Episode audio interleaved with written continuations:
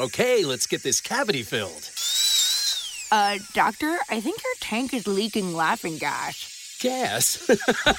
Did you hear you can save on gas at BJ's Wholesale Club? Wait, you can save on gas at BJ's? yeah, members save on everyday low gas prices. you gotta be kidding me. nope, these savings are no joke. BJ's, absurdly simple savings. Shop today. Not a member? Go to bjs.com slash simple savings. Dunque, sì, dunque questo libro è fatto di due pezzi, come, come vi è stato ben spiegato, tre uomini e tre donne.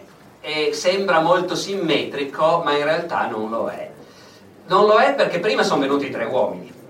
A questo festival di Sarzana negli ultimi anni mi hanno sempre chiesto di fare tre conferenze, venerdì, sabato e domenica. E quindi si tratta ogni anno di trovare tre argomenti che si possano collegare fra loro, che formino un trittico. E allora un anno, io sono occupato di tante cose per curiosità nella vita, ma io sono un medievista fondamentalmente. Un anno ho pensato di ricorrere alle cose che amo di più nel mio mestiere. E fra le cose che io amo di più nel mio mestiere ci sono appunto alcuni libri scritti nel Medioevo. Il libro di Fra Salimbene, la cronaca, mille pagine eh, il libro di Dino Compagni, si chiama Cronaca anche quello, ma è tutt'altra cosa, molto più corta, dove racconta la vita politica a Firenze al tempo di Dante. Il libro di Jean de Joinville, che è la vita del re San Luigi, che lui aveva ben conosciuto. Sono tre uomini della stessa epoca, tra 200 e 300. Sono tre libri che io ho letto fin da quando ero studente e che da allora non smetto di rileggere quando mi capita. Perché? Ecco, da quando ho fatto questo libro mi sono dovuto chiedere perché mi piacciono tanto questi tre libri, perché prima io mi limitavo a dire mi piacciono da matti. Sono tre libri bellissimi, sono tre autori straordinari e avrei, potrei continuare con eh, così le esclamazioni enfatiche. Poi ho provato a riflettere sul perché mi piacciono così tanto questi tre libri. Ognuno è una finestra aperta sul Medioevo.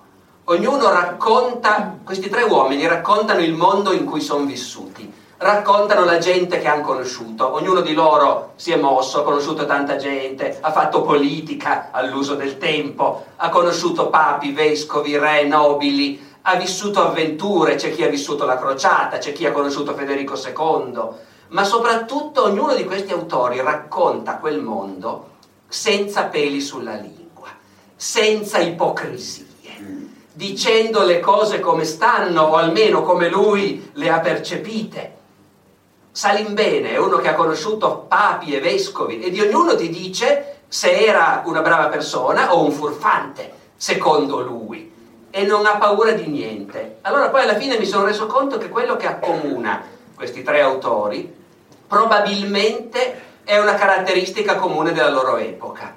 Il Medioevo non era un'epoca di ipocrisia, di formalismi, anche nel modo di fare, era un'epoca in cui un re si sedeva per terra, se ce n'era bisogno.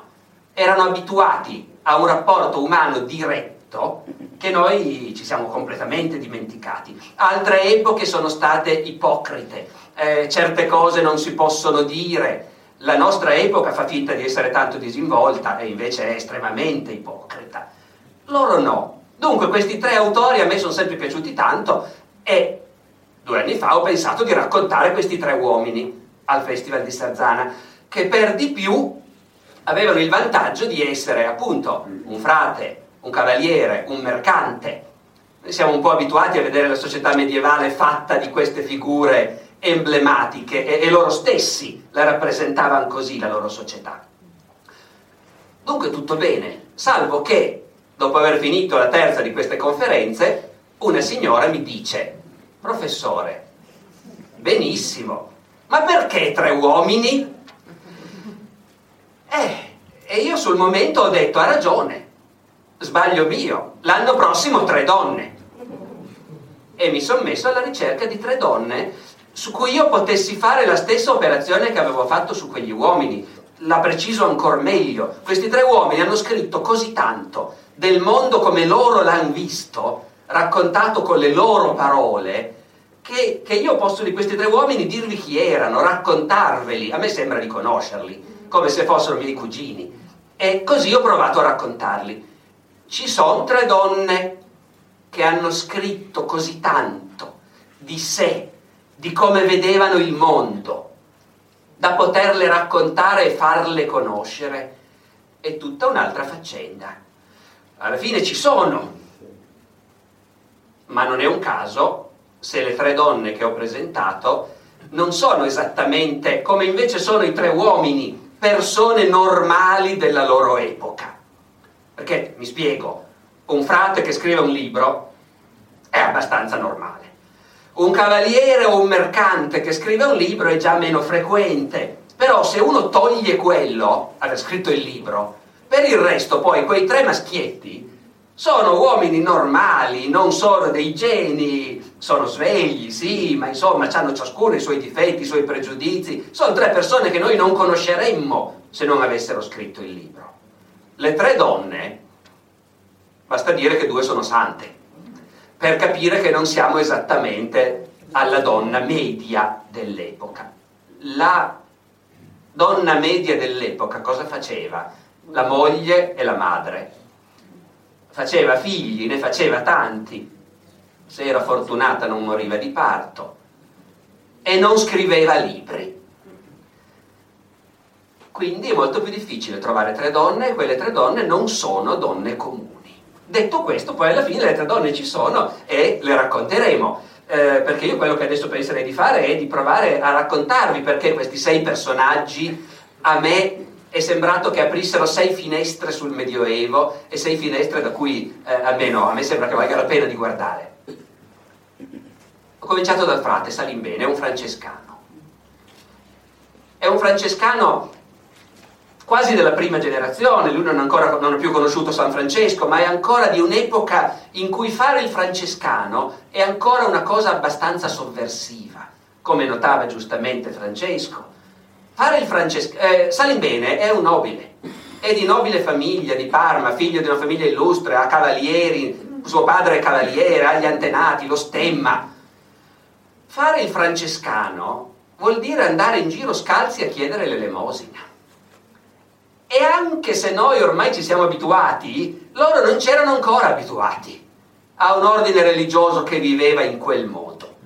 Salimbene ci racconta quanto può essere traumatico alla metà del 200 un ragazzo di buona famiglia che a un certo punto dice al padre io voglio farmi frate, che non vuol dire studio da vescovo, come quello era normale, tutte quelle famiglie mandavano qualcuno a fare il monaco o a fare il prete, sapendo che poi attraverso conoscenze, amicizie e tutto, se va bene diventi parroco, diventi arcidiacono, diventi arciprete, se va benissimo diventi vescovo. E va bene, figli ce n'erano tanti.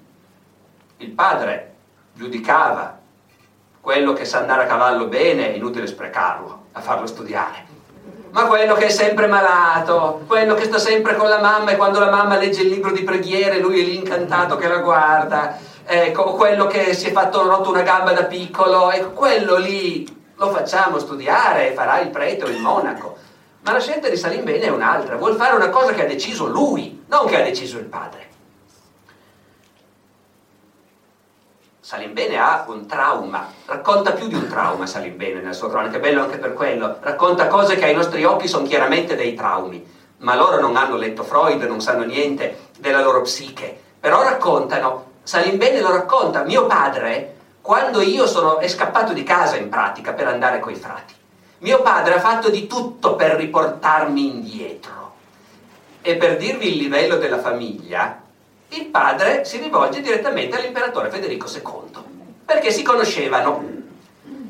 E l'imperatore Federico II scrive a frate Elia, generale dei francescani, dicendo, vedi un po' questa cosa, di rimandare questo ragazzo a casa.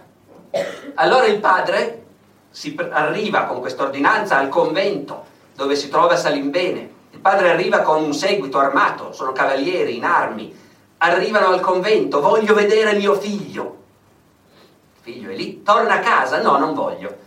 Allora il padre è sempre Salimbene che lo racconta molti anni dopo, lui è già vecchio quando scrive questa storia. Salimbene dice, mio padre ha detto, voglio parlare con mio figlio da solo, fuori i frati. E i frati sono usciti, ma dice Salimbene, stavano nella stanza accanto ad ascoltare tremando come foglie perché se io fossi tornato a casa la reputazione del convento crollava. E Salimbene racconta questo dialogo in cui il padre gli dice ma figlio ma che ti è venuto in mente? Cito una delle cose che a me rendono eh, come dire, per cui io amo questi autori del Medioevo e trovo che è gente che non ha paura delle cose e anche il fatto che non hanno paura neanche delle parole. Quindi, qualche volta qui userò delle parole che stanno nei loro testi. Il padre di Salimbene dice al figlio, figlio, ma non credere a questi piscia in tonaca che ti hanno incantato, torna a casa. E Salimbene gli oppone il Vangelo. Tu lascerai tuo padre e tua madre, ecco, tiene duro e il padre se ne va maledicendolo. E Salimbene ha riportato questa grande vittoria. Dopodiché è anche un trauma. E che sia un trauma, lui non lo sa, non usa neanche questo termine, però poi quella notte sogna la Madonna che gli appare e che gli sorride e che gli conferma che ha fatto bene a fare questa cosa, che evidentemente tanto facile non era stata tener testa a un padre che se ne va maledicendoti e che non rivedrai mai più. Però poi sogni, non vai dallo psicanalista. Sogni, sogni la Madonna e le cose, un pochino, la ferita un pochino si rimargina. Dopodiché, trauma. Entrare nell'ordine francescano è un trauma da vari punti di vista per un giovane di buona famiglia. Eh, Salimbene, per esempio, dice, quella sera mi hanno offerto un grande pranzo. A partire dal giorno dopo solo cavoli. Ho mangiato cavoli per tutta la vita e a me i cavoli facevano schifo. A casa di mio padre non mangiavo neanche la carne se era cucinata con i cavoli. E poi lo mandano a mendicare.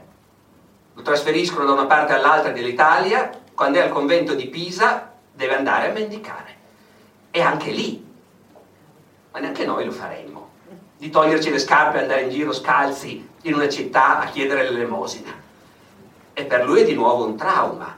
Lui ci dice, ricorda sempre ad anni di distanza, eh? andavo a mendicare per Pisa e a Pisa c'è una strada dove hanno le loro botteghe i mercanti di Parma, la mia città. E io quella strada la evitavo, perché non volevo che qualcuno che mi conosceva mi vedesse mentre andavo a mendicare. E poi ho incontrato lo stesso uno che mi conosceva e questo che lo conosceva lo prende in mezzo alla strada e gli fa ma disgraziato, ma guarda come ti sei ridotto. A casa di tuo padre i servi hanno da mangiare finché vogliono e tu sei qua che mendichi. E poi gli dice, vi dicevo che è figlio di nobili, a quest'ora tu dovresti essere a Parma, andare in giro a cavallo, a farti vedere dalle belle donne, a regalare mancia ai giullari, ai menestrelli, a combattere nei tornei, non qui scalzo a chiedere l'elemosina. E Salimbene dice, io ci sono rimasto così male che quella sera, forse è l'unica volta della mia vita che mi sono detto che forse avevo sbagliato tutto. Cosa succede? Sogna. Sogna la Madonna e Gesù bambino che nella stessa strada di Pisa vanno in giro con la sporta a mendicare davanti a lui. E a quel punto di nuovo la ferita comincia a rimarginarsi. Dopodiché Salimbene, non la faccio lunga, potrei parlare per un'ora di Salimbene, ma eh, Salimbene rimane un cavaliere nell'animo, è un frate, è un francescano, è un uomo dottissimo, è uno che scrive innumerevoli opere, conosce la Bibbia a memoria, saprebbe disputare con gli eretici in pubblico per ore e ore volendo, ma rimane in fondo all'animo anche un cavaliere. Le cose che gli hanno insegnato a casa sua rimangono fondamentali e la cosa più importante che gli hanno insegnato a casa sua e che le persone si dividono fra le persone per bene, che sono dei gentiluomini generosi, e gli ignoranti villani, che sono rozzi e maleducati. Bisogna essere dei gentiluomini per essere ammirati da Salimbene. Essere dei gentiluomini cosa vuol dire? Appunto, che lui che ha conosciuto tanti vescovi e papi, sui papi il criterio di giudizio è ha fatto del bene all'ordine francescano o no? I papi che hanno fatto del bene all'ordine francescano sono stati grandi papi, gli altri sono finiti malissimo di solito ma con i vescovi che ha conosciuto meglio e con maggior eh, rapporto anche personale, lì c'è poco da fare. Vescovi o generali dei francescani, lui ne ha conosciuti di rozzi, maleducati, frate Elia appunto, il quale Lui l'ha visto ricevere un, di una persona importante che era venuta a trovarlo e frate Elia era seduto, impellicciato, col colbacco davanti al fuoco e non si è neanche alzato per salutare. Oppure quei vescovi che invitano a pranzo e il vino buono lo bevono loro e agli ospiti danno il vino di seconda qualità. Come se, dice Salimbene, tutte le gole non avessero sete allo stesso modo. Quelli Invece le persone eleganti, le persone che sanno, come dire, come si vive, le persone generose in società, a quelle si può perdonare moltissimo. Il mio preferito fra i molti vescovi che lui racconta è Filippo da Pistoia, arcivescovo di Ravenna. L'arcivescovo di Ravenna dice, aveva due nipoti, i quali gestivano un po' tutte le cose, facendo, pagando una bustarella ai nipoti dall'arcivescovo si poteva ottenere qualunque cosa, benefici, concessioni. Aveva questi due nipoti, inoltre uno era suo figlio. E, e tuttavia l'arcivescovo di Pistoia, eh, di, di Ravenna, Filippo da Pistoia, era un gran signore. Gli piaceva vivere bene. Quando recitava il breviario nella sala del suo palazzo aveva una caraffina di vino bianco in fresco a ogni angolo e ogni tanto si fermava a rinfrescarsi e quando invitava dava da mangiare bene e da bere bene a tutti. Un vero gran signore. A quello si possono perdonare tante cose, insomma. Ecco. Poi c'è anche un cavaliere vero nel libro, Jean de Joinville, è un francese. È uno che ha conosciuto il re San Luigi, che è andato alle crociate con San Luigi.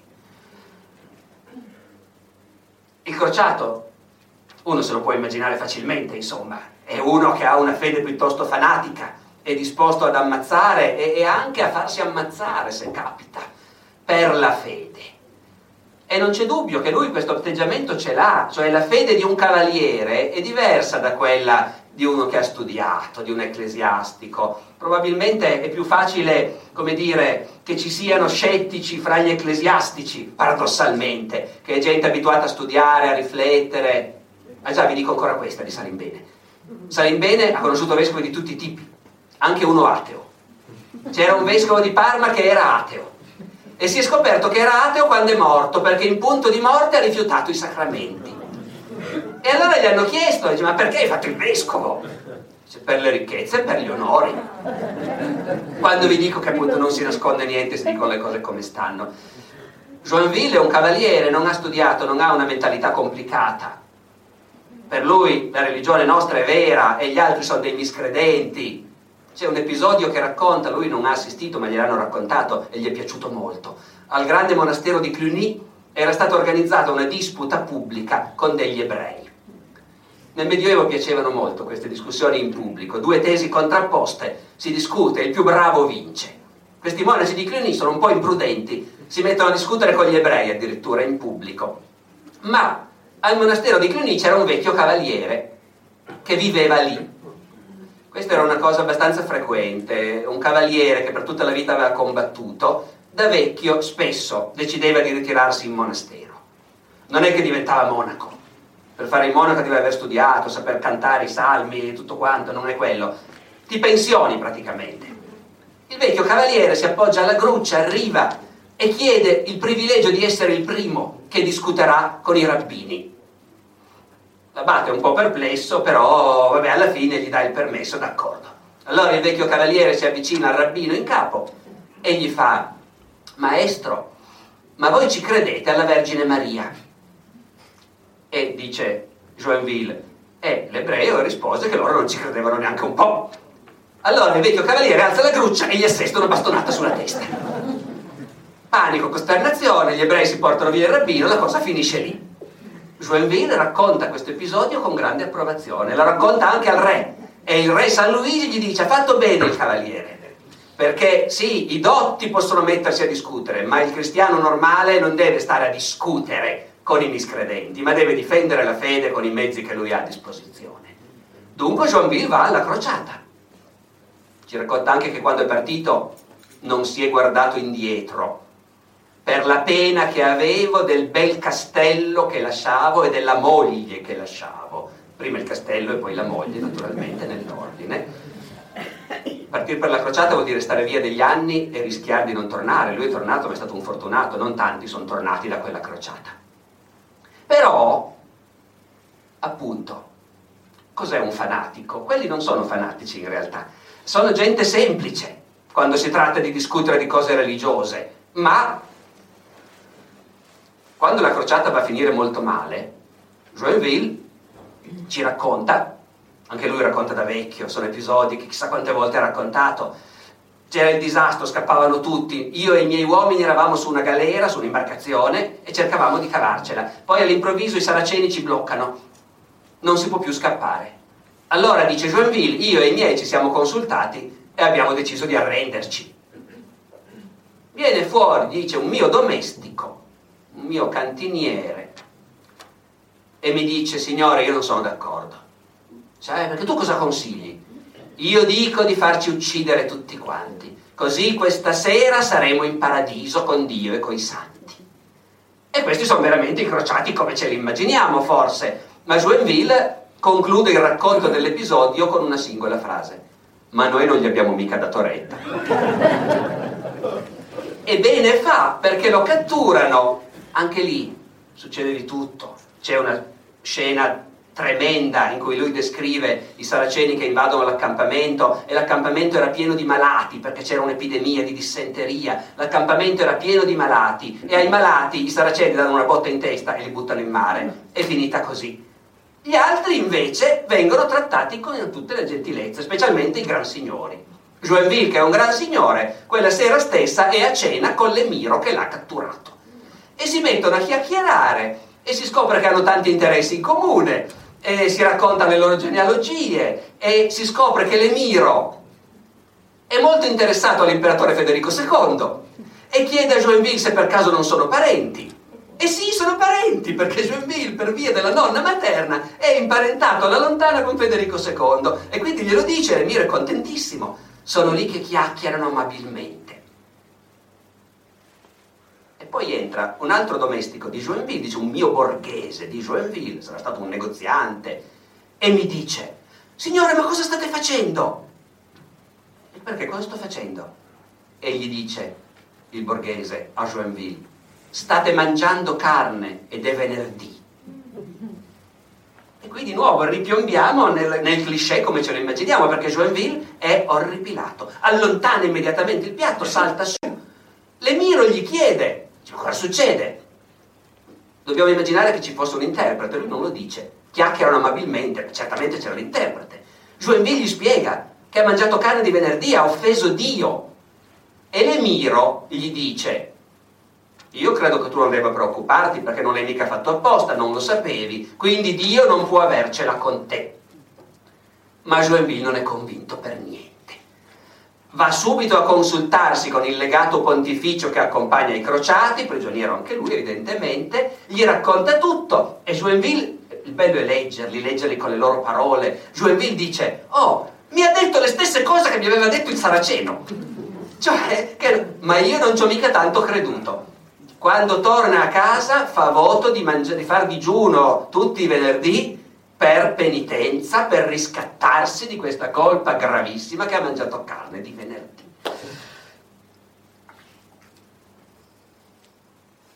Dopodiché, essere un cavaliere vuol dire anche avere un cotè della propria cultura, del proprio, delle proprie abitudini, del proprio modo di vedere il mondo, che è, come dire, oggi è affascinante e molto lontano dal nostro punto di vista, anche se si può capire. Cosa vuol dire essere un cavaliere? Vuol dire che appunto se c'è bisogno ti fai anche ammazzare. Non hai voglia di farti ammazzare, sia chiaro. Nessuno di loro è un fanatico, nemmeno il re Luigi, che pure è un santo e che infastidisce molti col suo essere un santo, con l'avere pretese, insomma, che la gente normale trova assurde. Mm, vi dico anche questa del contrasto, appunto, Joinville, avete visto, è un impasto di contraddizioni eh, mangiare carne di venerdì, orrore. Però un giorno il suo re gli dice, Sire di Joinville, voglio porvi una questione. Luigi usava scocciare la gente con questi indovinelli. Voglio porvi una questione, cosa preferireste? Aver fatto, essere lebroso o aver fatto un peccato mortale? E Joinville gli risponde, ma io preferirei aver fatto 50 peccati mortali piuttosto che essere lebroso. E si prende una ramanzina, naturalmente, perché è la risposta sbagliata. Dopodiché, quindi, si è disposti a farsi uccidere? Nemmeno il re Luigi è disposto a farsi uccidere, se si può evitare. A un certo punto, quando le cose cominciano ad andare davvero male, gli dicono almeno il re dovrebbe salvarsi. Le navi ci sono, sali su una galera, torna in Francia. Loro sono in Egitto in quel momento. E il re dice, ma ci sono abbastanza navi per riportare indietro tutti? No, non ci sono abbastanza navi per tutti. Però bisognerebbe salvare il re. E Luigi dice, e Joinville lo ricorda, io vedo qui tutta questa gente che è venuta qui con me e non c'è nessuno di loro che non ami la sua vita quanto io amo la mia. Perciò non li lascerò qui a morire per salvarmi io. Dove non so se sia più stupefacente questo re che si preoccupa del fatto che anche gli altri amano la loro vita e meritano quindi di vivere, perché devo dire che la storia delle crociate contiene un certo numero di esempi di re e capi che a un certo punto, quando le cose vanno male, partono a cavallo lasciando che i poveracci a piedi si arrangino. Non so se sia più stupefacente questo o questo santo che dice io la mia vita la amo, la amo come tutti. Cioè appunto sono un impasto di contraddizioni, non sono dei fanatici da vignetta direi questi uomini. E finalmente appunto essere cavalieri vuol dire anche che la vita quando c'è bisogno la rischi, anche perché sai che, che se poi la scampi hai fatto una cosa che vale la pena di raccontare. Durante lo scontro con i saraceni, quando appunto le cose stanno andando male, si sta ritirandosi, i cristiani si ritirano. Joinville dice a un certo punto c'era un ponticello e tutti erano scappati oltre questo ponte. Siamo rimasti a difendere il ponte, io e il buon conte di Soissons. In due difendono questo ponte. Però sono due cavalieri, sono a cavallo, armati, sono due gran signori, quindi armati molto bene. Gli arriva di fronte un po' di saraceni a piedi. Si combatteva anche così, quando si combatte all'arma bianca, prima che ci sia il coraggio di andare dentro, chissà quanto tempo stavano a guardarsi a 10 metri di distanza, a farsi le boccacce, a insultarsi. I saraceni cominciano a gridare, a insultargli, buttano delle manate di terra, però intanto vengono un po' avanti e lui e il conte di Soissons sono lì, da soli, e non sanno bene cosa fare. E dice Joinville, e il buon conte di Soissons mi ha detto, Joinville, per la cuffia di Dio, parentesi di Joinville, perché lui usava giurare così aveva questa abitudine di dire per la cuffia di Dio. Il buon conte di Soissons mi ha detto, Joinville, lasciamo urlare questa canaglia, perché con l'aiuto di Dio la racconteremo ancora questa giornata, voi e io, nelle camere delle signore. Quando si torna a casa, insomma, avere delle cose da raccontare, se sei un cavaliere, fa parte della tua visione del mondo ed è fondamentale. Okay, let's get this cavity filled. Uh, doctor, I think your tank is leaking laughing gas. Gas? Did you hear you can save on gas at BJ's Wholesale Club? Wait, you can save on gas at BJ's? yeah, members save on everyday low gas prices. You gotta be kidding me. nope, these savings are no joke. BJ's, absurdly simple savings. Shop today. Not a member? Go to bjs.com slash simple savings. Ask Sherwin Williams during the four day super sale, June 9th through the 12th, and get 40% off paints and stains with prices starting at $26.69. That means 40% off our most popular color family, blue. Psychologists have found it to be soothing and relaxing, which makes it especially great for bedrooms and bathrooms. And of course, get 40% off all of our other colors. Shop the sale online or visit your neighborhood Sherwin Williams store. Click the banner to learn more. Retail sales only, some exclusions apply. See store for details. Leftovers or the DMV Number 97. or house cleaning Chumba Casino always brings the fun. Play over a hundred different games online for free from anywhere. You could redeem some serious prizes. Chumba. ChumbaCasino.com. Live the Chumba life. No purchase necessary. Void where prohibited by law. T plus terms and conditions apply. See website for details. E poi ci sono anche i mercanti, i quali non vanno tanto volentieri alle crociate se non per commerciare, perché i saraceni pagano bene, eh, non fanno volentieri la guerra perché in guerra si arricchiscono i nobili cavalieri, ma la gente normale no, e il comune spende un sacco di soldi per fare la guerra, quindi non piace. Ci sono i mercanti che in certe città italiane comandano, come a Firenze. Dino Compagni è un mercante, ma in realtà io avrei dovuto scrivere l'uomo politico medievale, perché la cronaca di Dino Compagni non ci dice quasi niente dei suoi commerci. Lui un, è un contemporaneo di Dante, lo menziona anche nella cronaca. È un grosso importatore, esportatore di panni, è uno che ha un'azienda avviata. Gente così a Firenze e in altre città italiane governa. E lui ci racconta la politica di un comune italiano dell'epoca, che è una politica impressionante.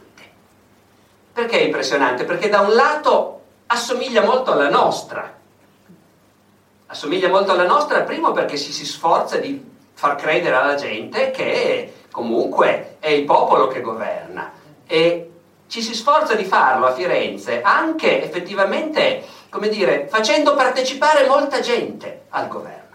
Sono moltissimi quelli che partecipano al governo, loro hanno questa espressione per indicare un governo che noi potremmo chiamare democratico fra mille virgolette, non sappiamo mai come chiamarli, loro dicono un governo largo. Un governo largo vuol dire che ci sono tante commissioni, sottocommissioni e ognuna comprende molti cittadini. La commissione più importante sono i sei priori, che sono nominati dalle arti, cioè dalla Confindustria, diciamo fondamentalmente. Ma siccome molti devono concorrere al governo e partecipare, i sei priori restano al potere per tre mesi. Poi se ne eleggono altri sei e così via. Ogni tre mesi si rinnovano. Tutti noi che oggi ci angosciamo, se cade il governo prima del 2015, ecco loro ogni tre mesi cambiano tutto e così ci sono infinite altre commissioni e sottocommissioni, a volte addirittura li sorteggiano i membri di una commissione. Si fa un grande sacco con dentro tanti nomi di cittadini e si sorteggia. Ovviamente l'importante è chi mette i nomi nel sacco, poi bisogna vedere. Ma c'è questo sforzo di partecipazione e di discussione. Dino Compagni racconta un mondo in cui si prendono le decisioni in grandi assemblee, discutendo, anche decisioni cruciali che nel nostro mondo verrebbero prese da chi comanda e basta. Vi faccio un esempio. A Firenze decidono di fare la guerra ad Arezzo. Bisogna decidere da che parte passa l'esercito, perché per attaccare Arezzo o si passa dal Valdarno o si passa dal Casentino. Uno dice, va bene, il generale decide. No, si fa una grande assemblea nel battistero di San Giovanni, dove tutti i fiorentini sono stati battezzati, dove quindi è il luogo insomma, che rappresenta l'identità del, del comune. Si invitano i capi militari, i cavalieri più esperti, le persone più importanti, i capi dei partiti e così via, e si discute e poi alla fine per decidere se passare dal Casentino o dal Valdarno si vota. Votano e naturalmente, dice Dino Compagni, è venuta fuori la versione peggiore, cioè passare dal Casentino, che era la strada più pericolosa. Poi per fortuna ci è andata bene, abbiamo vinto lo stesso. Ma per dire che c'è questa politica appunto rappresentativa e assembleare, partecipata, che ha i suoi problemi, ben inteso, anche inaspettati. In questo non è come la nostra. Eh, ogni tanto il bello di questi libri è trovare una singola frase, un singolo episodio che ti apre di colpo gli occhi su condizioni di vita diverse dalle nostre. Lui racconta un'assemblea in cui bisognava decidere rapidamente qualcosa, c'era urgenza di prendere la decisione e si scaglia contro tutti quelli che andavano a parlare, salivano alla ringhiera, come dice lui, sul palco e parlavano, parlavano, parlavano. E il tempo passava e bisognava decidere. E sale ancora un altro che non ha niente da dire, però parla, parla, parla, Serbandino Falconiere, un cretino, dice ma lui dice e si era nei tempi più bassi dell'anno. Cosa vuol dire i tempi più bassi? Eh, adesso, novembre, dicembre, quando le giornate sono corte, perché appena viene buio si va a casa, non si fa più niente loro dipendono dal ritmo delle stagioni in un modo che per noi è inimmaginabile. Quindi se discuti a luglio puoi andare avanti a lungo, ma se devi prendere una decisione a novembre la devi prendere in fretta, perché poi viene buio e finisce tutto. È una politica che ha tratti in comune con la nostra anche quando uno scopre che chiunque sia nominato a gestire un potere pubblico giura di salvaguardare gli averi del comune e invece poi di questi averi del comune si fa un uso in cui tutti si lamentano. Assomiglia alla nostra anche perché chi ha dei processi, se però ha degli amici, eh, o se è ricco allora non importa, i processi si insabbiano e non se ne sa più niente. Però tutto sommato, appunto, insomma, ci si riconosce in una politica come questa. Però poi questa politica ha un'altra faccia, che coesiste. Questa politica in cui continuamente si discute, si vota, si elegge, si scrive, si verbalizza, si fanno i conti. Però a fare questa politica sono persone che vanno tutte in giro armate sono tutti armati, i nobili cavalieri con la spada, ma il coltello ce l'hanno tutti e sono tutti gente a cui salta la mosca al naso molto facilmente, che è abituatissima a usare la violenza. Il tasso di violenza fisica che esiste in quella società medievale è impressionante rispetto alle nostre abitudini di oggi. Impressionante anche perché non è una violenza limitata ai ceti marginali, agli emarginati, è il contrario si ha quasi addirittura l'impressione che più le persone sono ricche, importanti e conosciute e più sono disposte a usare la violenza. A me è capitato di fare ricerche su un'oligarchia cittadina, quella di una piccolissima città dell'epoca, Torino, che all'epoca era una piccolissima città. Studiavo l'elite politica, i consiglieri comunali. I consiglieri comunali, capita continuamente di trovare un consigliere comunale multato perché ha avuto una rissa in mezzo alla strada, ha accoltellato qualcuno, ha picchiato in testa la mamma con un bastone perché litigavano sull'eredità del padre, continuamente. E questa è la violenza spicciola della vita quotidiana, ma in politica, in politica c'è una violenza di livello superiore. Questa è gente che discute, vota, ma se le cose vanno male, sa che c'è sempre un'altra alternativa. Andiamo tutti in piazza armati e vediamo un po' chi è più bravo e chi è più forte. Anche qui con una disinvoltura che doveva rendere molto difficile viverci in quel mondo, ma che a noi, rende, noi che viviamo a molti secoli di distanza, per fortuna, lo rende anche molto divertente. Consiglio comunale di Arezzo. Sta per scoppiare la guerra con Firenze. Ad Arezzo hanno saputo o hanno l'impressione che il vescovo della città si stia per mettere d'accordo col nemico. Ed è vero, il vescovo di Arezzo non vuole aver guai in questa guerra, sa che vinceranno i fiorentini, ha preso contatti con i fiorentini. Nel Consiglio Comunale di Arezzo, siccome si sa o si sospetta che il vescovo stia per mettersi d'accordo col nemico, si mette all'ordine del giorno della seduta. Ammazziamo il vescovo. E discutono di questo. E Messer Guglielmo de Pazzi, parente del vescovo, interviene per dire che se l'avessero fatto senza dirglielo sarebbe stato molto contento. Ma dato che gliel'hanno chiesto, lui non se la sente di votare per far uccidere uno della sua famiglia.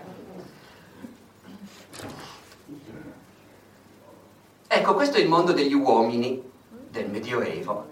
E l'altra metà di quel cielo era fatta di donne, che erano le loro donne, le loro figlie, le loro mogli, le madri dei loro figli, che non avevano un ruolo sociale riconosciuto per l'appunto, come tu dicevi giustamente, uno può dire il frate, il cavaliere, eh, ma e le donne, con l'eccezione delle monache, però per il resto sono donne, basta, infatti ci sono autori medievali che considerano le donne una classe sociale, eh, che ha le sue caratteristiche.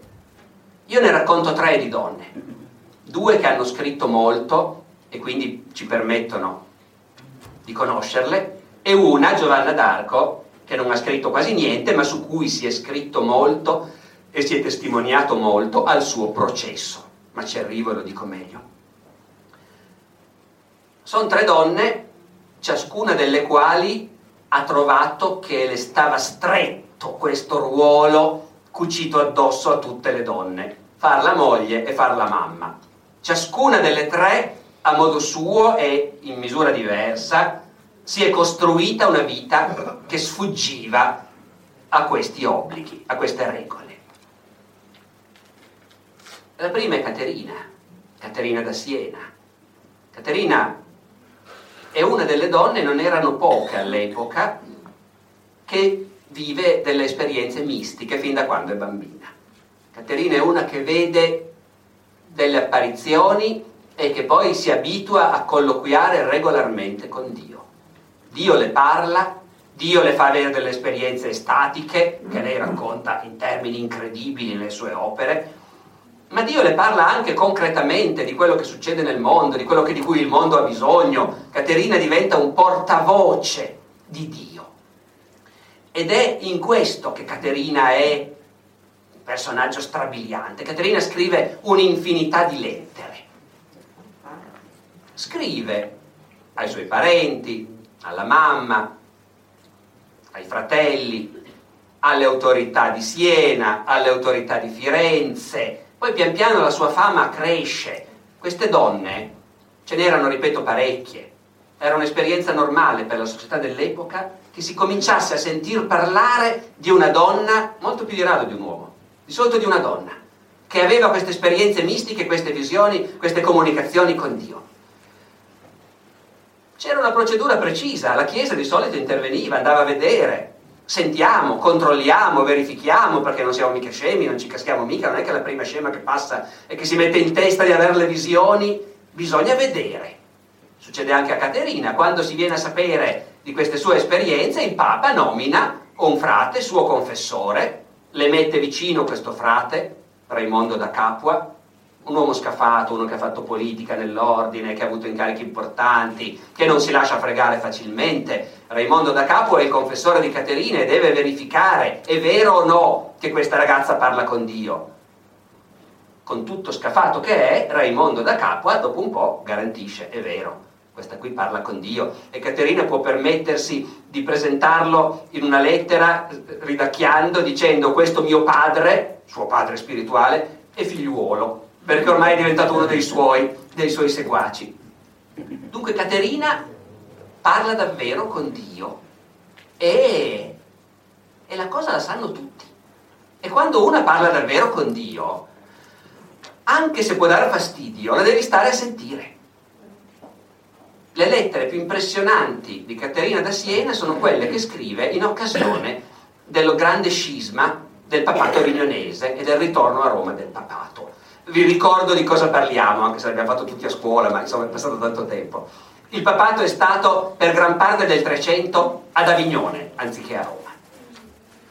E anche lì noi ci siamo abituati, è un capitolo del libro di storia, il papato avignonese. In realtà provate a immaginarvi cosa succederebbe oggi se a un certo punto il Papa, per ragioni politiche, perché deve negoziare un importante accordo con il Presidente degli Stati Uniti, si trasferisse provvisoriamente a Filadelfia e poi non tornasse più, con tutti che dicono ma non era provvisorio, ma dovevamo... No, passano gli anni, passano i decenni e il Papa è a Filadelfia e non torna a Roma. Ecco, questo è quello che succede. È una cosa che suscita, suscita ansia, angoscia, crisi spirituale, è la massima autorità del mondo cristiano, ma davvero ci si può fidare? E poi succede qualcosa di ancora più drammatico. Il Papa decide di tornare a Roma. Caterina ha insistito moltissimo per questo. Quando è stato eletto un Papa che ha detto va bene, è ora, torno a Roma, Caterina ha cominciato a scrivergli delle lettere entusiastiche. Finalmente! Poi però questo Papa, Gregorio XIII, non torna. Promette sempre, ma non viene mai.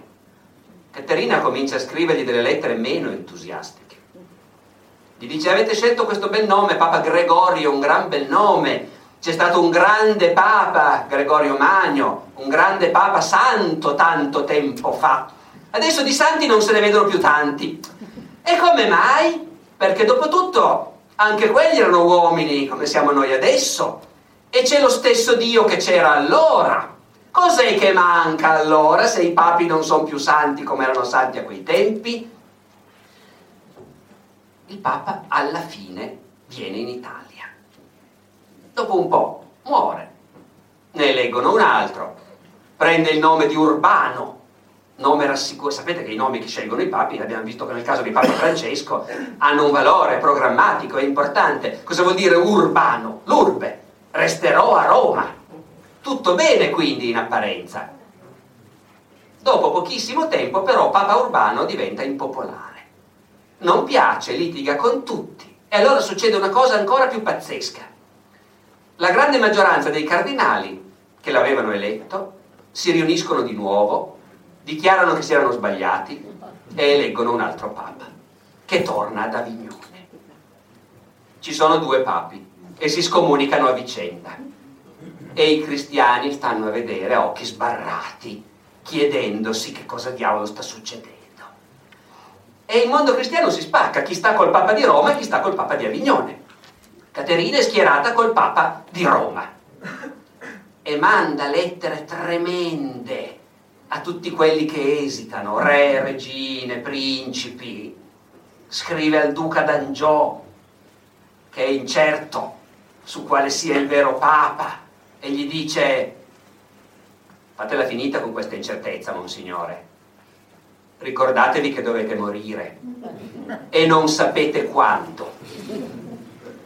Scrive alla regina di Napoli, Giovanna, la quale anche lei prima sembrava che stesse con il Papa di Roma, poi sembra che cambi idea. E Caterina scrive alla regina di Napoli, cara e reverenda madre, aperta parentesi, cara mi sarete quando saprò che vi siete schierata dalla parte giusta e reverenda vi riverirò quando avrò motivo di riverirvi perché per adesso non ne ho. E poi giù violentissima, avete dimostrato, ecco non è una femminista Caterina, eh? avete dimostrato di essere proprio una donna una regina dovrebbe essere di animo virile, voi invece siete come una donna che cambia opinione al primo soffiare del vento. E scrive al Papa, continua a scrivere al Papa. Avete fatto dei cardinali. Speriamo che li abbiate scelti bene, perché è da un pezzo che si vedono scegliere dei cardinali solo per motivi politici, per far piacere a questo e quello. Ah, poi no, dimenticavo la più bella di tutte, quando il Papa non è ancora tornato in Italia, è lì che traccheggia. E Caterina gli scrive, fate in modo che non debba lamentarmi con voi in alto, perché c'è qualcuno sopra di e lei ci parla con quel qualcuno. E i papi queste lettere le ricevono, le devono leggere e, e, e tenerne conto, perché tutto il mondo le legge, le conosce e fa parte, insomma, del dibattito internazionale. Dopodiché Caterina, forse avrei fatto meglio a dirlo fin da subito, le sue visioni le ha già da bambina, per un po' le tiene nascoste. E già questo è straordinario, perché poi lei racconta chiaramente che aveva 5-6 anni, non so più, e ha avuto questa prima visione, si è spaventata, poi ha capito, ha capito che era Dio che le parlava, e ha scelto in cuor suo di dedicare la sua vita a quel Dio che era venuto a parlarle, il che vuol dire non mi sposerò e così via. Se l'è tenuto per sé. Se l'è tenuto per sé fin quando ha avuto 12 anni e la mamma ha cominciato a dirle, Caterina, adesso sei grandicella, è meglio che ti lavi la faccia un po' più di prima, che ti pettini i capelli, che sono la cosa più bella che hai, era bruttina Caterina, pare, ma lunghi capelli, perché, sai, è quasi ora, le ragazze si sposavano giovanissime in quella società. Cosa servono? A fare figli, quello è il ruolo della donna. E quindi è inutile perdere tempo. Quindi quando Caterina ha 12 o 13 anni la mamma comincia a spiegarle che è ora di imparare a farsi bella, perché presto le presenteranno suo marito. E a quel punto Caterina comincia a rivelare alla famiglia che lei ha fatto un'altra scelta, che lei non ci sta. E la famiglia si trova di fronte, è una, è una famigliona di brava gente, il papà è un imprenditore, un artigiano, ha mezzi, è una famiglia numerosissima, questo vi farà rabbrividire, Caterina è uno degli ultimi della famiglia, prima di lei la mamma, l'Apa, aveva già avuto 20 figli ed era ancora viva e sopravviverà anche a Caterina e racconterà al frate Raimondo da Capua molte delle cose che io vi sto raccontando.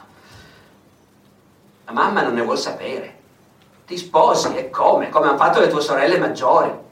C'è una sorella maggiore che Caterina ama moltissimo, Buonaventura che vuol dire buona fortuna, è un nome di buon augurio. Bonaventura è già sposata, ha dei figli, viene incaricata lei di prendere questa ragazzina ribelle e spiegarle che è normale così, deve farsi bella e accettare l'uomo che la famiglia le presenterà.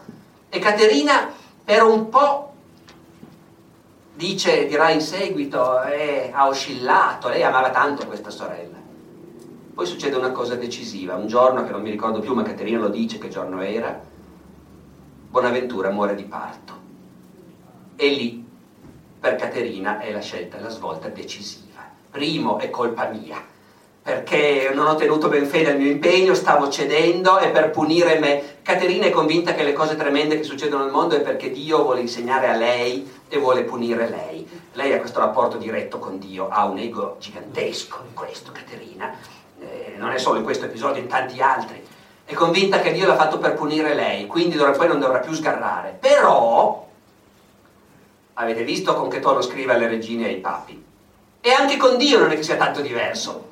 Per cui Caterina a Dio dice, va bene, io d'ora in poi non sgarro, sarò vergine tutta la vita, mi consacrerò interamente a te, mi consacrerò alla penitenza, soffrirò per i peccati di tutti, ma in cambio voglio qualcosa. Io voglio che i miei parenti vadano tutti in paradiso perché mi prendo io le loro colpe. Quando le muore il padre, lo sogna, che è in purgatorio. E a quel punto si rivolge a Dio e gli dice, ma non erano questi i patti? Devo fare ancora qualcosa? Dammi qualche altro dolore. Va a dormire, si sveglia, si sveglia con un dolorino che prima non aveva, che si porterà dietro tutta la vita e que- con quello lei paga il biglietto per il paradiso per suo padre. La notte dopo lo sogna che è in paradiso. Quindi Caterina per tutta la vita tratta con Dio in questo modo, negoziando le condizioni. E con questa famiglia, adesso sono andato avanti, ho fatto già morire il padre, ma prima con questa ragazzina che rifiuta e non sanno come fare. Per un po' provano con le cattive, in cucina lavare i piatti, licenziano la sguattera e lei lava i piatti, 20 fratelli, vuoi capire? Lei accetta tutto, digiuna, sono gente agiata, tavola arriva la carne tutti i giorni, lei la carne la butta giù al gatto, oppure la mette nel piatto del fratellino vicino, il quale se la mangia ben volentieri. Va a dormire, si porta un asse di legno nel letto e se la mette sotto il materasso per non riuscire a dormire. La madre la scopre, ira di Dio, la fa venire a dormire con lei, Caterina si sveglia di nascosto, si inginocchia sui ceci. Fa quasi sorridere, ma si ammazzerà Caterina. Caterina muore a 33 anni, ammazzandosi di digiuni e, e di penitenze. Alla fine non riusciva neanche a sopportare un po' di acqua e zucchero. E questa famiglia a un certo punto cede. Non la mamma, che si capisce che sarebbe stata disposta ad andare avanti fino in fondo, ma il papà. Il papà a un certo punto, di fronte a questa figlia, qual- sente qualcosa, sente che c'è qualcosa e decide di lasciarle fare come vuole. E la prima cosa che Caterina chiede in questa casa enorme, piena di figli, fratelli, sorelle, bambini, una stanza tutta per sé. Perché vuole una stanza dove possa stare da sola, vegliare la notte se vuole, far penitenza se vuole, senza nessuno. Ora, non è una femminista, Caterina, ho detto, però una stanza tutta per sé è la cosa che Virginia Woolf in un saggio famoso ha identificato no? come il simbolo della, della, liberazione della donna, e quindi è una coincidenza insomma abbastanza impressionante. Ce la fate ancora per le altre due donne? Io non sono quasi un'ora, vabbè, eh, finché voi resistete. La seconda donna è, credo, quella meno conosciuta. In Francia è un personaggio abbastanza noto, Christine de Pizan e in realtà era un'italiana emigrata in Francia e si chiamava Cristina da Pizzano. Pizzano è un castello dell'Appennino bolognese. Cristina dunque è l'unica delle mie tre donne che non è una santa. Non l'hanno fatta santa ed è l'unica delle mie tre donne che all'inizio ha avuto una vita come tutte le altre. Si è sposata, ha fatto la moglie e la madre di famiglia. Cristina era la figlia di un intellettuale, di un medico, un medico così famoso che a un certo punto il re di Francia lo ha chiamato alla sua corte. Tommaso da Pizzano emigra a Parigi, diventa medico, co- medico e astrologo di corte del re di Francia. A noi può sembrare una contraddizione, gli astrologi li pensiamo come dei ciarlatani, in realtà all'epoca l'astrologia era una scienza complessa, eh, inventata per carità, eh, non funzionava, ma loro ci credevano, ma era una scienza complessa che metteva insieme i movimenti degli astri con gli umori del corpo e quindi anche ai medici serviva molto, perché a seconda di come sono messi gli astri è più facile o meno facile curare una certa malattia, in quella certa persona che è predisposta in quel modo. Dunque il padre è un grande intellettuale, è una casa piena di libri. Piena di libri probabilmente vuol dire che ne aveva 50, perché all'epoca i libri hanno un prezzo stratosferico. Però ci sono. E, Crist- e Cristina da bambina ha quest'unica cosa che la distingue dalle altre, che impara a leggere presto e il papà è contento che lei legga. La mamma no, tanto per cambiare. La mamma ha queste figlie che vogliono... Il papà invece, i papà si lasciano, si innamorano insieme evidentemente di queste figlie. Dopodiché Cristina sa leggere, legge, legge tanto, però il destino è segnato. A 15 anni la fanno sposare.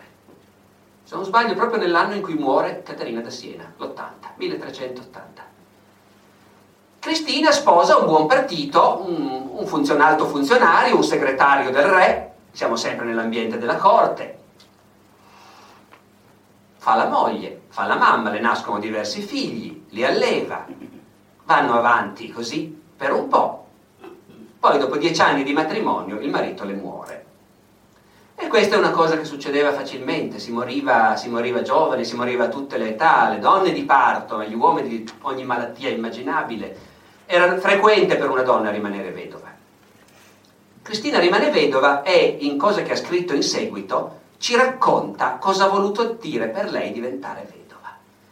Lo racconta alla maniera medievale, in un modo che per noi è un po' pesante, come se fosse un sogno. Lei sognava di essere su una nave e a un certo punto il pilota della nave scompare in mare e la nave rimane abbandonata alla deriva. È l'immagine della sua famiglia che ha perso il capofamiglia. E Cristina dice, io mi disperavo in questo sogno e volevo buttarmi in acqua anch'io, ma mi hanno trattenuta. Poi mi è apparsa nel sogno la fortuna. Fortuna per loro nel Medioevo non è come per noi una valenza soltanto positiva, no? vincere all'otto sostanzialmente. Per loro la fortuna è i grandi colpi di scena della tua vita, i grandi cambiamenti, in bene o in male. Le appare la fortuna e le dice che d'ora in poi è lei che dovrà guidare la nave. E Cristina racconta questo sogno che ha inventato probabilmente, è una letterata, e anche se non l'ha inventato lo stesso, insomma, lei lo, traduce così la sua esperienza. La fortuna comincia a toccarmi, dice Cristina, e io nel sogno mi accorgo che mi sto trasformando, che il mio volto e il mio corpo cambiano. E quando mi sveglio dal sogno, sempre sognando, mi accorgo di essere diventata un uomo. Essere diventata vedova vuol dire quello. Devi prendere tu la guida. È interessante come descrive questo essere diventata un uomo, perché dice delle cose che a me, che non ci avevo mai riflettuto, a prima vista sorprendono, perché parla di un volto che diventa più duro, sì, ma parla anche di un corpo che diventa più leggero. È come se ci fosse questa idea della pesantezza di un corpo femminile, un corpo abituato alle gravidanze, ai parti, e che quindi ai suoi occhi l'uomo invece è più leggero, più snello. E si mette nel sogno a riparare la nave. Cosa fa Cristina davvero? E si mette a occuparsi degli affari di famiglia e si accorge che non ci capisce niente, perché il marito non le aveva mai spiegato gli affari di famiglia. E in una sua opera successiva lei dirà proprio c'è questa abitudine idiota nella nostra società, che i mariti non spiegano niente alle mogli. Poi il marito muore e la moglie fa una fatica. Sono, per fortuna lei sa leggere, mica tutte le mogli sanno leggere, neanche nella buona società. Lei sa leggere. Quindi quando arriva il creditore di suo marito dicendo ah tuo marito mi doveva 100 fiorini, ma qui c'è la ricevuta, li ha già pagati. Ma se lei non riusciva a leggere la ricevuta, quello si deve pagare di nuovo. Comincia a mettere ordine, scopre che il marito, segretario del re, non prendeva lo stipendio da anni. Questo è normale, lo Stato non ha mai soldi, non paga, è normale allora dico, eh. Eh, lo Stato è sempre indebitato, non paga. Per farsi pagare bisogna avere amicizie, far pressione, pagare bustarelle, tanto voi direte come vivono, non c'è problema. Un alto funzionario vive benissimo lo stesso, anche se non prende lo stipendio all'epoca. Eh, di bustarelle ne arrivano da tutte le parti. Cristina va a interessarsi per farsi pagare gli stipendi arretrati deve far causa alla tesoreria di Stato per farsi pagare gli stipendi arretrati. Eh, è un mondo molto diverso dal nostro, evidentemente. Il processo dura 16 anni. Dopo 16 anni vince il processo, La tesoreria continua a non pagare, passano altri sette anni prima che paghi finalmente gli arretrati. Nel frattempo come fa Caterina, eh, Caterina, Dio, Cristina a, tenere, a tirare avanti la famiglia? Quello che ho raccontato finora è soltanto l'antipasto. Quello che rende eccezionale Cristina è quello che comincia a fare. Lei leggeva benissimo.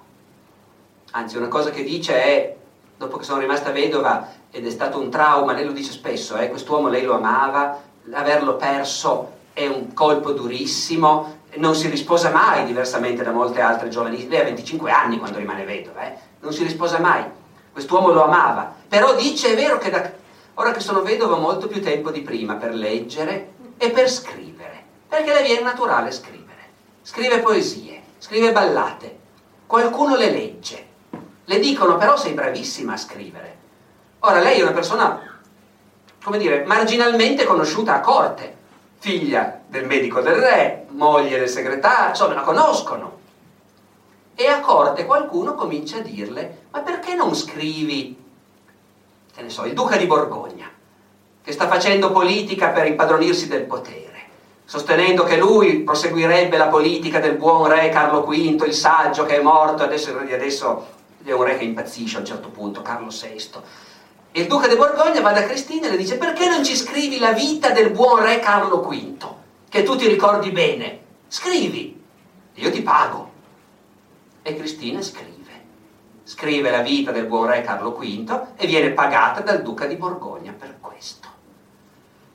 E poi qualcun altro le dice, ma perché non scrivi su quell'argomento? Perché non scrivi su quello? E lei comincia a scrivere da professionista. Ecco, Cristina, Christine de Pisan, è un personaggio unico, non perché è una donna che scrive, ce ne sono state anche altre prima, ma è la prima donna che scrive da professionista per mantenersi scrivendo. Ora, voi immaginate come funziona all'epoca, siamo all'inizio del 400, ormai fine 300, inizio 4. Non c'è ancora la stampa i libri sono ancora tutti manoscritti.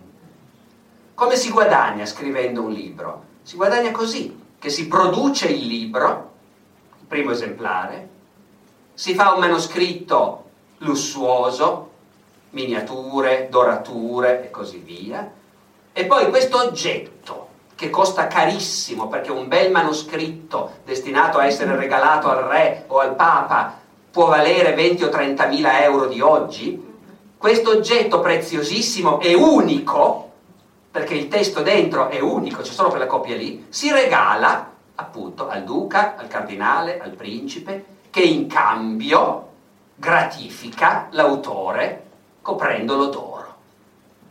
E Cristina comincia a fare questo professionalmente. Le commissionano gli argomenti oppure li sceglie lei. Scrive su tutto. Sta per scoppiare la guerra contro gli inglesi, siamo durante la guerra dei cent'anni c'è stata la tregua, sta per ricominciare la guerra. Cristina scrive un trattato sull'arte della guerra. Dice che ne sai? E lo scrive nella prefazione, non sapevo niente, sono andata a intervistare i cavalieri, la gente di guerra, mi sono fatta spiegare tutto, le tecniche d'assedio, i nomi dei cannoni, scrive su qualunque argomento e produce questi manoscritti. Molti li scrive lei stessa, sono stati identificati una cinquantina di manoscritti scritti da lei personalmente, ma comincia anche ad assumere del personale, assume dei copisti, assume dei pittori per fare le miniature. Lei decide il programma iconografico, in tutti i libri di Cristina c'è sempre raffigurata lei, vestita sempre allo stesso modo, quindi ben riconoscibile in bianco e blu, lei che legge nello studio, lei che scrive allo scrittoio, paga questi pittori, a un certo punto anche una donna che le fa le miniature e lei dice è la più brava di tutti. Questa Anastasia, i conoscitori mi hanno detto che le miniature che fa lei non c'è nessun pittore maschio capace di farle. Scrive su tutto, scrive di politica, comincia a intervenire in politica. Il regno di Francia è preso in questa guerra tremenda contro gli inglesi che stanno perdendo. C'è un re che è impazzito. I duchi, Orléans, Borgogna, rivali per governare il regno. Alla fine cominciano a assassinarsi a vicenda, è una fase tragica. Cristina interviene, si discute di tasse. Ah, questa ve la racconto. Discussione sulle tasse. Tutti dicono che le tasse sono troppo pesanti, bisogna diminuirle. Il duca di Borgogna presenta il suo programma politico. Il programma politico del duca di Borgogna è abolizione di tutte le tasse riduzione del numero dei funzionari pubblici, impiccagione dei finanzieri corrotti. Ovviamente suscita un entusiasmo sfrenato il programma del Duca di Borgogna. Cristina interviene, è l'unica autrice di quegli anni che scrive un piccolo trattato per dire che le tasse sono necessarie. Perché il re senza le tasse non può difendere il regno. Dopodiché, dice, è una vergogna il modo in cui si riscuotono le tasse in questo regno, perché tutti quelli che hanno ricevuto uffici, incarichi, onori dal re hanno le esenzioni e non pagano niente. Solo i poveracci a cui il re non dà niente, loro devono pagare. È una vergogna, bisogna cambiare sistema. Dunque scrive su tutto. E a un certo punto, e questa è l'ultima fase della grandezza di questo personaggio, comincia a aver voglia di scrivere su un argomento che è da un pezzo che le sta a cuore, la condizione della donna. Comincia a parlarne in un libro che scrive di consigli per suo figlio. E lì comincia a venire fuori questo argomento che poi lei svilupperà in altre opere. Non se ne può più di questi uomini che raccontano barzellette cretine sulle donne, che dicono che le donne non sono buone a niente, che sono buone solo a letto, che le donne sanno solo piangere, sanno solo chiacchiera. Tutti questi luoghi comuni, dice, a suo figlio dice, tu non, che non ti senta mai ripetere una di queste fregnacce. Tua moglie, se sposi una ragazza intelligente, trattala come la padrona di casa tua, e la padrona non è la serva comunicale i tuoi affari, non come tuo padre che quando è morto io non sapevo niente. Poi i tempi sono quelli che sono. Cristina dice anche al figlio, non bastonarla tua moglie. Evidentemente anche nella buona società vale la pena di ripeterlo.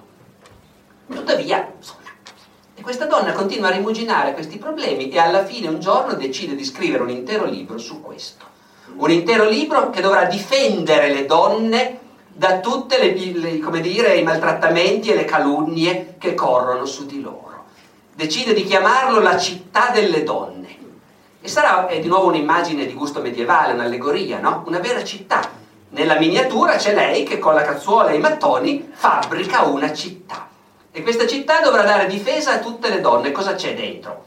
Lei si legge tutta la Bibbia, tutta la storia antica, tutti i personaggi femminili li prende e di ognuno racconta le grandi cose che hanno fatto. E poi va avanti e un po' prendendo dalla mitologia, un po' inventandoselo lei, comincia a spiegare che il progresso umano è tutto dovuto alle donne. Ben inteso, magari nel Medioevo uno non si aspetta che pensassero al progresso, invece sì, Medioevo è un'epoca, il basso Medioevo, di sfrenato ottimismo, loro sono convinti di vivere in un mondo, e sono, stanno vivendo in un mondo che è pieno di problemi, ma che è anche in grande crescita economica e tutto quanto, alti e bassi a seconda dei momenti, ma insomma loro ci credono. Cristina dice, i nostri antenati vivevano nelle caverne, noi oggi guardate cosa abbiamo, l'agricoltura, i campi, gli orti, le città, tante tecniche, l'abbigliamento, tutte queste cose le dobbiamo alle donne. E prendendo esempi appunto di qua e di là, dimostra che le donne hanno inventato la tessitura, hanno inventato l'agricoltura, hanno, perfino le armi le hanno inventate le donne, secondo lei. E poi rivolge i suoi consigli alle donne delle diverse condizioni sociali, la regina, la principessa, la nobildonna, la mercantessa, giù giù fino alla prostituta. A ognuna ha qualcosa da dire e il messaggio comune è sempre noi donne dobbiamo farci valere perché siamo buone quanto gli uomini. L'istruzione se la prende con gli uomini che dicono, eh, ma come mai non ci sono donne allora fra gli scrittori, i filosofi? E Cristina dice, ma ragazzi, perché non le fate studiare le vostre figlie? Provate a farle studiare, qualche esempio c'è, dice. Io stessa, mio padre mi ha fatto studiare. C'era un amico di mio padre, un professore all'Università di Bologna, un giurista, che aveva insegnato il diritto così bene a sua figlia che poi la mandava a fare lezione al suo posto quando non aveva voglia di andare a lezione Basta che le facciate studiare e vedrete che ne sappiamo quanto voi. Per non farla lunga, Cristina per un po' di anni scrive queste cose, è conosciutissima, poi la situazione politica precipita davvero.